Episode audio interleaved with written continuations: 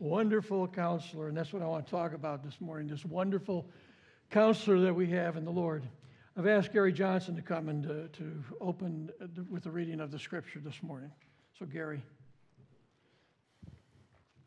Good morning, everyone. If you'll stand for the reading, the reading is from Isaiah, starting in the first verse. Nevertheless, there will be no more gloom for those who were in distress. In the past, he humbled the land of Zebulun and the land of Naphtali, but in the future, he will honor Galilee of the Gentiles by the way of the sea along the Jordan. The people walking in darkness have seen a great light. On those living in the land of the shadow of death, a light has dawned. You will have enlarged the nation and increased their joy. Then skip down to six. For upon us a child is born, unto us a son is given. The government will be upon his shoulders, and he will be called Wonderful Counselor, Mighty God, Everlasting Father, Prince of Peace. Of the increase of his government and peace there will be no end he will reign on David's throne and over his kingdom, establishing and upholding it with justice and righteousness from that time on and forever. The zeal of the Lord Almighty will accomplish this. Thank you, Lord, for your word. This is a, uh, a very famous passage of Scripture about the coming of Messiah into our lives and into our world. And I'd like to, as I mentioned, meditate really on two words this morning. Those two words are, are uh, wonderful counselor. And uh, Christmas is about wisdom, Christmas is about wonder, the wonder of what all this is about. And we're going to look at this. But first of all, when we think of Christmas, Christmas is about wisdom. Uh, Jesus, the child that's born in a manger, is a counselor. What does that mean when we say he is, he is counselor? A counselor is a source of wisdom. We've gone to counselors, some of us have, and I have, and you have, and uh, since he is mighty God, he is the source of all wisdom. And so he is the counselor of counselors. And he comes into verse 1, this is the ninth chapter. He comes into verse 1 into a world which is, the scripture says, very dark. It's dark and it's confused. And it's interesting here as we take a look at this. The world embraces Christmas all over. The whole world embraces Christmas. Uh, in a way, it's never embraced Good Friday, never embraced Easter. And I think it's because the world sees Christmas as affirming. Now, Dr. Charlick and Dora May, they traveled all over the world with uh, with mission groups and whatnot. And, and he, as a matter of fact, has mentioned this several times that wherever they go, everybody always celebrates Christmas. They don't know what it is, but they celebrate. Isn't that right, Dick? Everybody celebrates Christmas all over the world. It's about peace, it's about goodwill, and isn't that nice? You know, and that's what Christmas is to people. It's goodwill, it's peace, it's good, it's you love everybody, it's it's nice. Actually, the message of Christmas is incredibly confrontational. Christmas says the world's wisdom has failed. That's what it means. It's what Christmas is saying to us. Let me give you an example of this. When my kids were, were little, I'd be upstairs working on something, uh, and they'd be downstairs, and you'll find this shocking, but sometimes they wouldn't get along. And uh, you've never had that happen at your house, but it's happened at my house. And the first thing you do when your kids are fighting and you're upstairs and they're downstairs is you try to get them to fix it themselves, right? You don't want to go down the stairs. And so you send your advice down the stairs and you send down your word and you say, share your toys, right? Um, take turns. It's like a foreign language to them. You know, like they've never heard this before, ever. It's a revolutionary idea that really never had entered their minds. Now, if that doesn't solve it and it doesn't work, you say what? Don't make me come down there right? You've all said it. Don't, don't look, don't make me come down there myself. You're not going to like it, you know? If they couldn't solve it, eventually my word had to become flesh.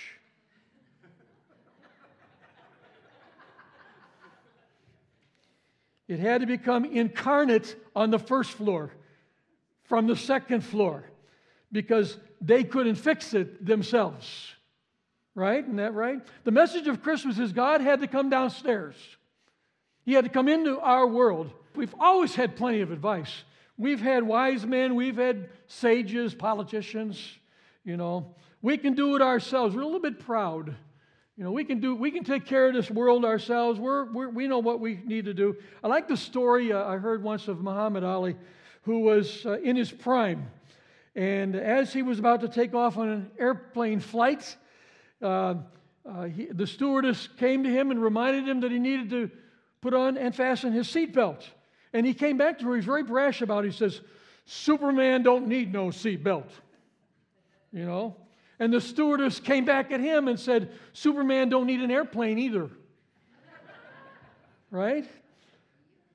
Ali was humbled and he fastened his belt and they went forward. Mankind is like that. We don't need you, right? We don't need you. We think we're so modern. We're so advanced in our thinking. We're not like those ancients. We can do this, but the wisdom of the world is inadequate to deal with the problems. God had to come. He had to come. Nothing less than the presence of God in our world. The death and the resurrection of our Lord. We need Him. Christmas is an absolute affront to the world's wisdom, an absolute affront to the wisdom of the world. The worldview is real simple. We all know what this is. It's the idea that everything has a natural cause. Everything. We all got to do is figure it out. Well, we, we got science. We can do this. We can handle this.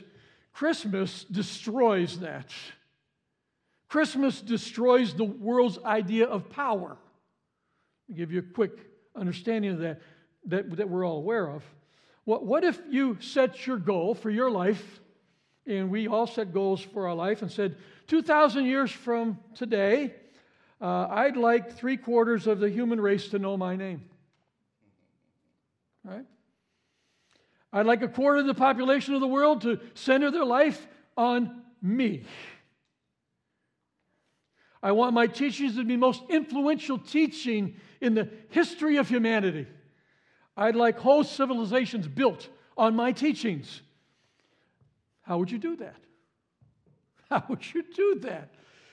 You might hire a consultant or an advisor and say, I'd like a strategic plan that 2,000 years from today, I'll be the most influential person that ever lived. And I'll tell you one thing they will not tell you to do.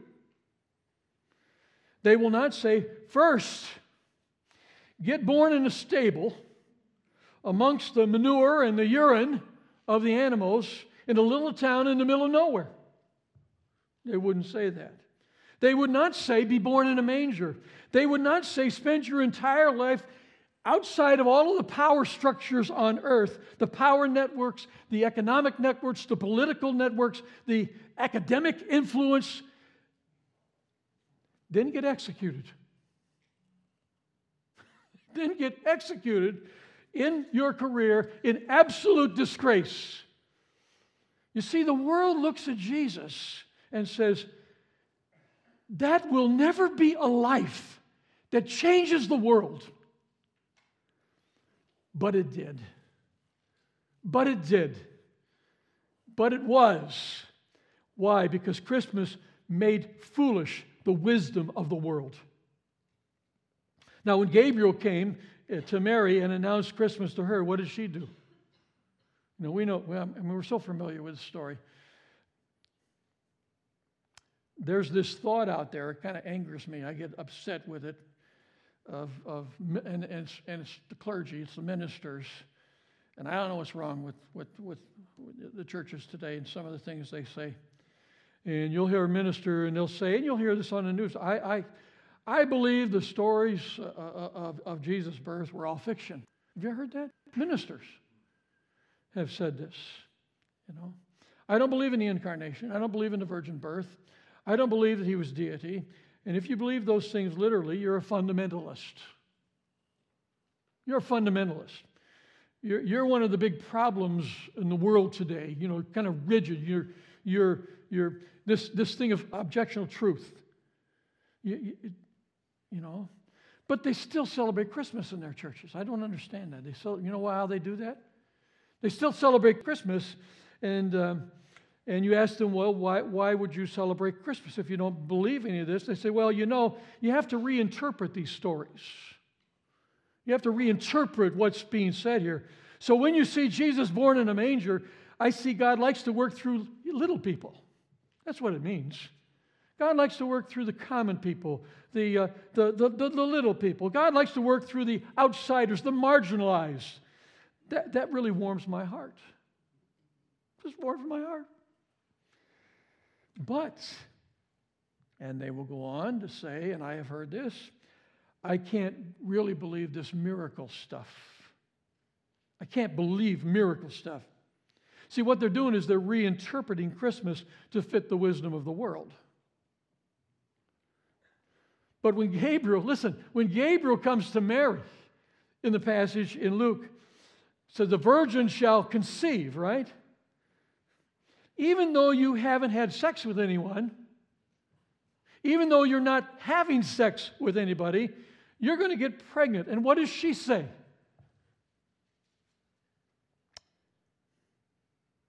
You know, we're, we're so condescending with the ancient people. You know, just because it was back there, we, we're, we're smarter now. We're, we know better than this. And we say, they're so primitive, they're so, so naive about things. No, the world is the world is the world is the world. The world is the world. We're all people of the world. When Gabriel said to Mary, You're going to get pregnant, even though you're not having sex with anyone, you haven't had sex with anyone, did she say, Ah, the true meaning of Christmas? You know, God works through little people. No. When, when Gabriel said that to Mary, even though you're not having sex with him, you're going to have a pregnant, she said what any of you would say. What? What? What are you talking about? Are you crazy? You know, Luke 1 29, it says she was greatly troubled. Great, I mean, I would be too. Greatly troubled. The child born through me is going to be who? Who? What are you talking about? when you think about that night. In other words, Christmas shattered her paradigm of what worldly wisdom was. It just shattered it. What is possible? What is impossible? What can happen? Christmas says this is God coming into the world. So Gabriel actually said this to the, her in Luke 137 with God nothing is impossible. Nothing is impossible with God. God becoming human, that's what the Christmas story is all about. That's what it's all about. He's coming downstairs. He's, it, it, was, it was the Word now made flesh. He's coming downstairs. The world doesn't believe that, doesn't believe it. Uh, a life like Mary's couldn't possibly produce the most influential uh, figure in history. Can't do that. But it can, and it did, and it does. And it has in my life, and it has in your life. He, he has come into our world, his world, really. You say, well, God can't be human, but he was. And he came in the person of Christ. The infinite can't possibly become finite. It's impossible, but it happened in Christ. Christmas made foolish the wisdom of the world. A little side note here, just before I move on. We're, not against worldly learning. We don't stick our head in the sand and to things that are going on around us and understanding the world in which we live, but we don't buy into worldly wisdom. There's a difference. Learning and wisdom, there's a difference here. It's, it's a paradigm that says everything has a natural cause. We're in control. We're in charge of things. We can deal with our problems on our own. Uh, look, I love philosophy. I read science. I love these things. Uh, I'm into, into that. There, there are three things that the human race needs desperately. Three things that worldly wisdom cannot give. And here they are. Number one, you need to be able to face death with certainty, confidence, and even joy. You need to be able to face death with certainty, confidence, and joy. Do you have that? Do you have that? You might not think you need it, but you will. And you younger people, you don't think about it so much. But when you're my age, I'm thinking maybe what, 10 more years? I mean, think, think about that. 10 more years I got? you start thinking different. Your mind thinks different as you get older. You might not think that's important, but it will become very important to you in your life and how you think about, about things. We all have an appointment with death. Secondly, you have to live with your own past. You have to live with your own past. You have to have peace of consciousness. The things that you've done, a deep self acceptance in your life no matter what you've done, even if you've murdered someone like Paul, you have to have a, a deep understanding of your own past and a, that you live with that, and you can live with that. Then, thirdly, you have to be able to forgive your enemies. Even if you've been harmed terribly in your life, from the heart, 100%, we can't even forgive our friends sometimes or our families sometimes. We have to be able to forgive our, our enemies. We have to face death. We have to live with our past, and we have to forgive our enemies. Do you think philosophy can do that? Then you don't know philosophy. Then you don't know philosophy. Do you think literary theory can give that to you, or critical theory can? Of course not. This noise that's going on today in our world, these about pronouns and and and and binary and unbinary. I mean, it's nonsense. Where's peace? Where's joy in this? What does that have to do with connecting to Almighty God? What does it have to do with anything? Tim Keller, talking about how Christianity is spreading to the third world you know, in Asia, in Latin America, and in Africa, growing 10 times faster than the population. What is that? What is that? People in the alleyways and in the villages of, of, the, of the world are not studying Plato. They're not studying critical theory. They're coming together to study the Bible. That's what's happening out there in the third world. They're coming together to study the Bible. The gospel is teaching them to face death. The gospel is teaching them to, to face and deal with their conscience of what's happening in their life. The gospel is breaking their addictive habits that they have and putting families together and healing entire villages. It's this wonderful foolishness of God. It's this wonderful foolishness of the gospel of Jesus Christ. God in a manger, this poor carpenter, God with arms stretched out, dying on the cross, his life ebbing out, sacrificing for the world. Wisdom from above, answering the deepest, most profound questions that we have in our life. Jesus gives people what the wisdom of the world has never produced and can't produce. Christmas, first of all, means wisdom. Wisdom. Wisdom of this world is foolishness. So he's a counselor. Secondly, you use that word wonderful. He's not just a counselor, he's a wonderful counselor. Wonderful. The word wonderful, the word counselor really have been put together, and you can do that. It's, that's fine. But they're really separate. There's really five things that he's talking about here if you look at them. There's five. Wonderful being one, counselor being another. Christmas is about wonder. It's about wonder. This season is about wonder. You know, there's a tendency to look right past these words, right? They're, they're just words on a page. And, you know, uh, uh, look at that word wonderful. It's the word pele in the, in the Hebrew. It means out of the ordinary. It's out of the ordinary. Wonderful because it's divine, outstripping what we can comprehend. Wonderful. When you take a look at these five terms, and they're, they're on the screen for you there from verse 6, they're just amazing. Jesus is one, wonderful. Number two, he's counselor. He's the true source of wisdom. He's three, mighty God, and the Hebrew word is gabal for that, which, which means he's a warrior. You know, he's the, he's the knight in shining armor that comes. He's the one who faces overwhelming odds and wins and saves towns and saves people.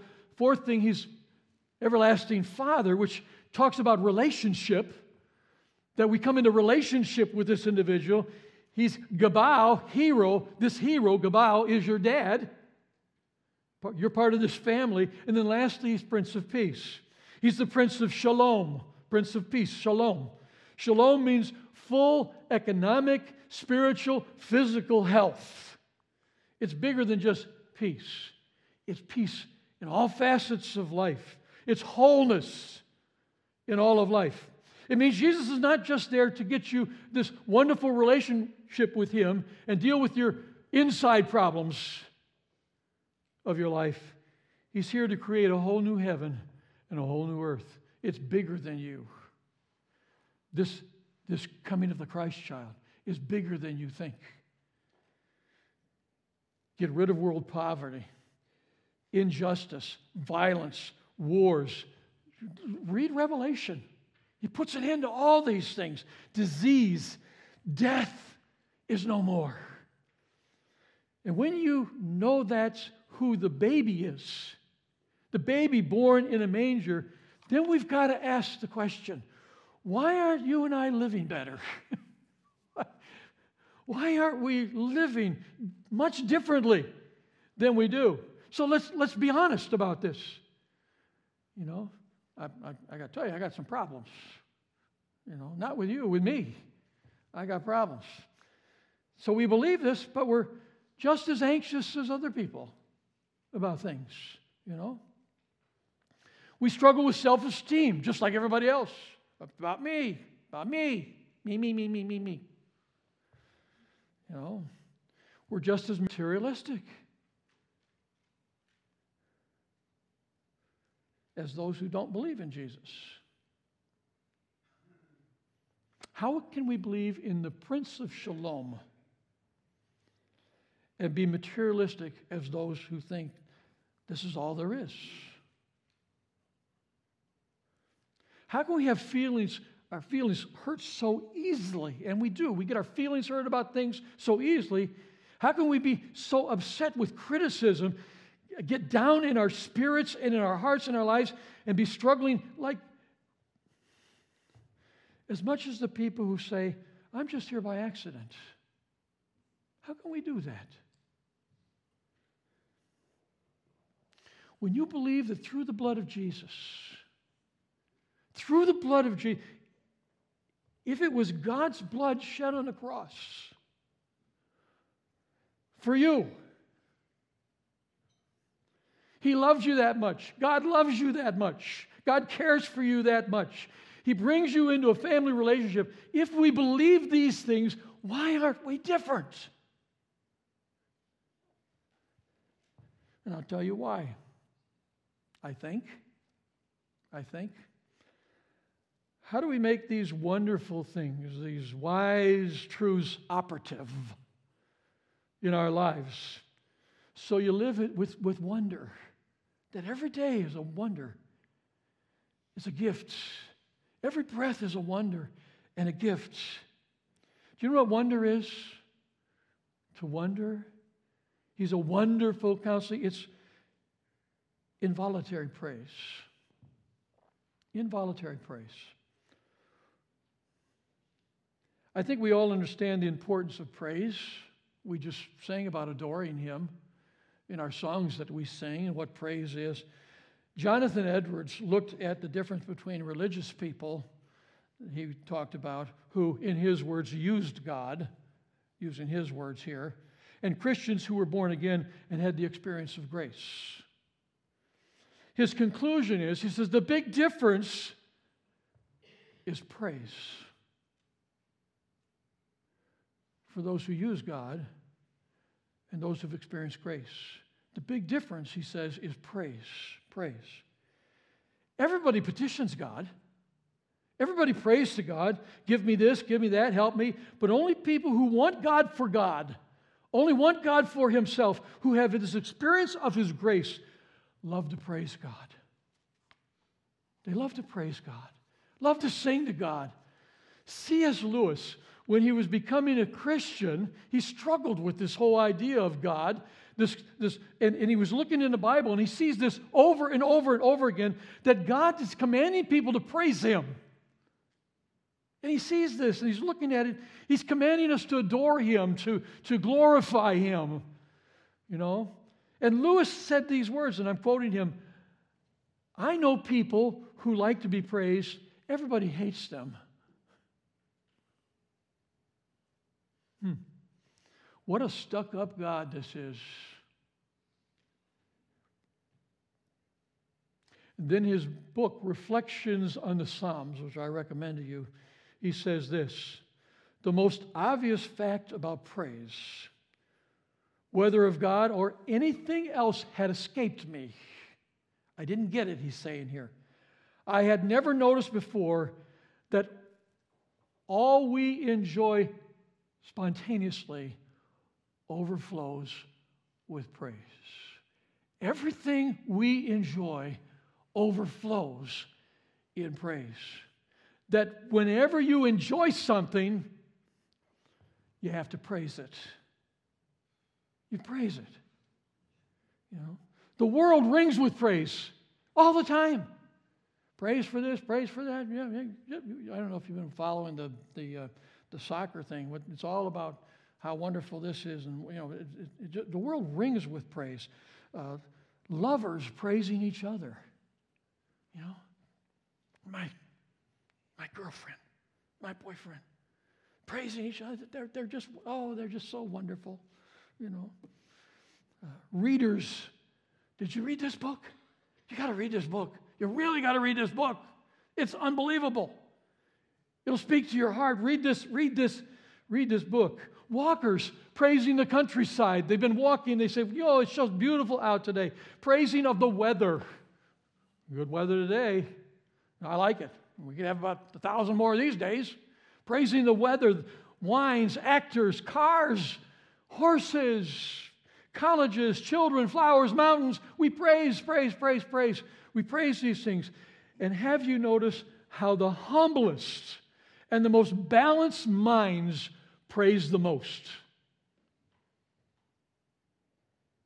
The humblest and the most balanced minds praise the most, while malcontents praise the least. You hear, hear what I'm saying? It's why some of us, we're, we're stuck in our faith. We're stuck where we're at with our faith with God. Good critics find something to praise even in that which is imperfect. Bad critics continually narrow the joy in your life. The healthy, humblest praise often. The spiritually unhealthy find fault. Find fault. How you doing? How you doing? Are you healthy spiritually? Lewis said that the first thing he realized was praise is a sign that there's something right inside your heart. That's simple, isn't it? Praise is a sign that there's something right within your heart. Praise seems to be the inner health made audible. But more than that, and I, and I, and I think that's true, but more than that, he realizes praise is also a means to get more healthy. It's not just expressing what's in you, but it's a way to get more healthy. Praise is the way to get more healthy with your life in the inner being. Lewis says, I think we delight to praise what we enjoy because the praise not merely expresses, but it com- completes the enjoyment. You hear, you hear what he's saying there? That's powerful. Not just that we praise what we enjoy, but it expresses and completes the enjoyments of our life. I'm praising the Lord. I'm praising the Lord. I'm delighting in it. I'm enjoying it, but it's also completing me. You know?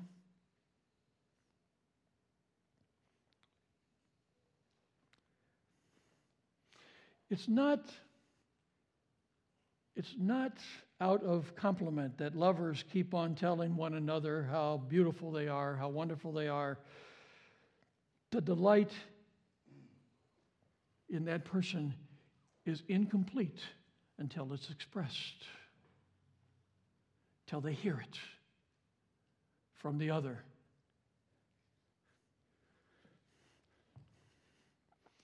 I'll bring this into my own life with my wife. Uh, and I'm, and I'm just learning these things, you know, from the experiences I'm experiencing and whatnot.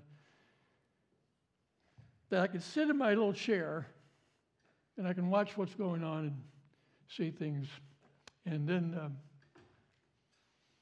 and I think to myself, I love you. I love you.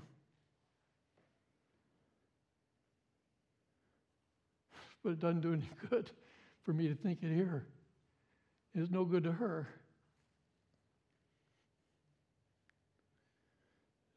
So 15, 20 times a day.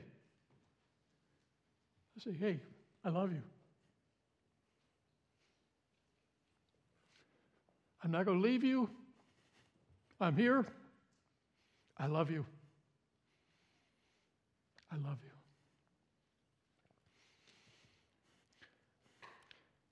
Just before we go to bed, I walk around and I get in her face, right down in her face rubber nose with my nose. And I think, um, I said, I always thought with, with what she's experiencing, the, the struggle, that I want her to go to sleep with a smile. So I get that. I get going with her. And I said, I love you, baby girl. Again, again, it's the expression of that to the other person. A, a, movie picked that up a little while ago. You know, you, you complete me. You remember that movie? You complete me. This is, that's what we're talking about. Praising God is the completeness of what you're feeling inside. It's coming out, it's completing who you are. So we, we, we, we, we speak that way to God. That's the reason why when you really love a book, or you really love a song or a piece of art, and you really love this place or you love this person, you desperately want to grab somebody and say, Look at this. Look at this. Look at how wonderful this is. Don't you think it's great? Don't you think it's great? You're praising it to them.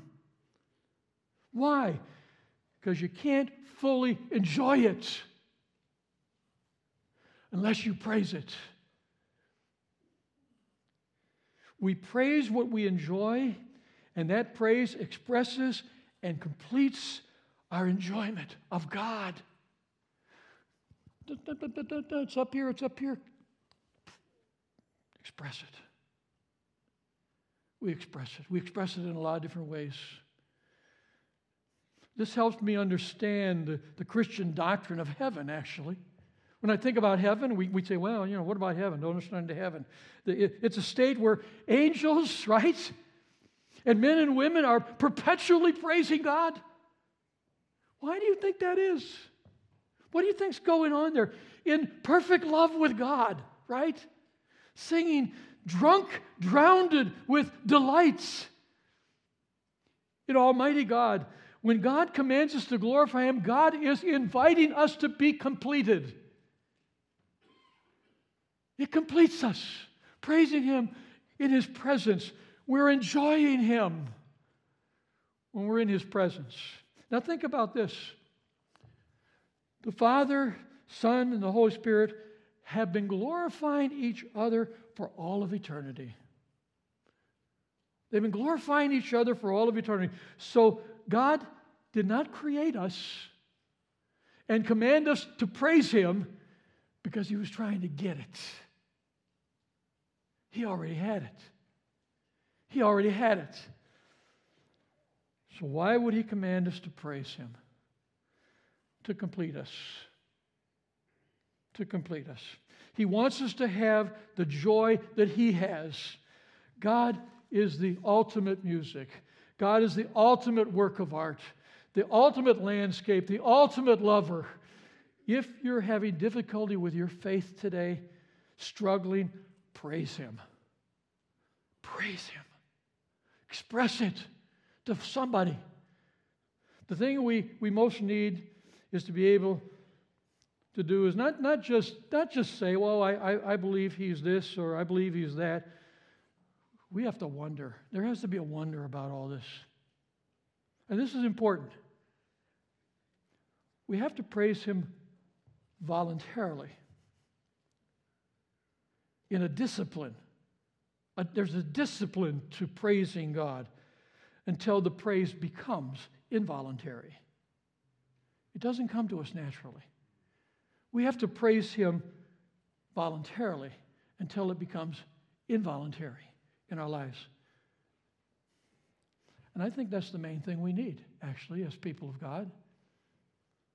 The sense of wonder, it's, it's just, just you're feeling overwhelmed with it. That's how you handle your past. You know, the things that are going on in your past, your life. Until His joy is something so thick you can cut it with a knife. You can hear it, you can sense it in your heart. You can, you can, you can, you can deal with your past because of Jesus Christ. You can deal with your enemies in Jesus Christ. You can deal with death in Jesus Christ. You can deal with your work in Jesus Christ. See, it's not enough just to believe that He's wise, He's wonderful. He's wonderful. He's a counselor. Um, you have to praise. You have to praise God. Martin Luther talked about this. I, I, I, uh, I, I'm, have an opportunity to do this. I keep my guitar out in, my, in the dining room. I just have it there. Mary doesn't like it there, but I don't care. I keep it right there, and I'll get up and I'll sing for 15 minutes. And that, that makes me happy. It really does. I just sing. I pull out my hymn book, play a hymn, all my other stuff, play. I'll just sit there and sing. And I, when you voluntarily praise, you know, you, you do it sometime this week. Take, take 15 minutes. I don't care if you use music or whatever you do, however you're praising God, but do it this week voluntarily. Set some time aside. I don't mean 10 minutes, and I don't mean four, I mean 15 minutes of praise. Just start meditating and praising God. I mean, we get so busy with our lives, with all the other stuff. Just take some time for God to praise Him, to thank Him. Mighty God, everlasting Father, Prince of Peace. All the things that come to your mind about who God is, this, this Prince of Shalom. Think about it, drill down in it. Cherish, treasure Him. Ponder it voluntarily. And when I say voluntarily, discipline yourself to do it. Discipline yourself to do it. Uh, do it, do it, do it. You know, that's just just do it. Take 15 minutes and do it every day. Do it every day. I, I'll bet you most of you have never done that. Do it every day. Two days, three days, a week, maybe a month. Do it. Eventually, involuntary praise will come because you're training your spirit. And you'll do it when you're walking down the sidewalk. You'll do it when you're getting in your car. It just will come. It will just come. You'll be praising the Lord. You'll feel it. It will become real to you. It will become healthy to you. You'll hear the music, the glory of God. You'll sing and you'll sing praises to God, just like you know that what happened with the shepherds. Glory to God. You know, the Magi, Mary, my soul magnifies the Lord. My soul magnifies the Lord. And you know this. Another truth, and I'll close with this. We always become like the one that we worship. We always become like the one that we worship. Praise will help complete who you are in Christ. Let's pray together. Father, this, uh, this Christmas, what, what depths of truth are here about the incarnation of coming into our world, of love, of sacrifice, of gifting to one another, and what that gifting means as we look at the gift of a Savior. Father, we're praying that as we, we look at this, and even though we just kind of, Lord, picked this out of Scripture, that this, this wonderful God, this, this great counselor, uh, help us, Lord, to wonder.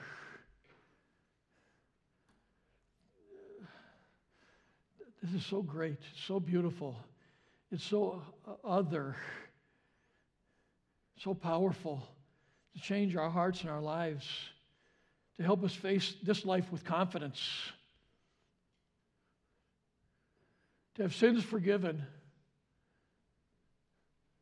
to pass under the blood of Jesus, hope for the future because what Jesus has done, and the privilege we have in this life of looking out at those who are around us who have hurt us and to love our enemies and to pray for them that despitefully use us.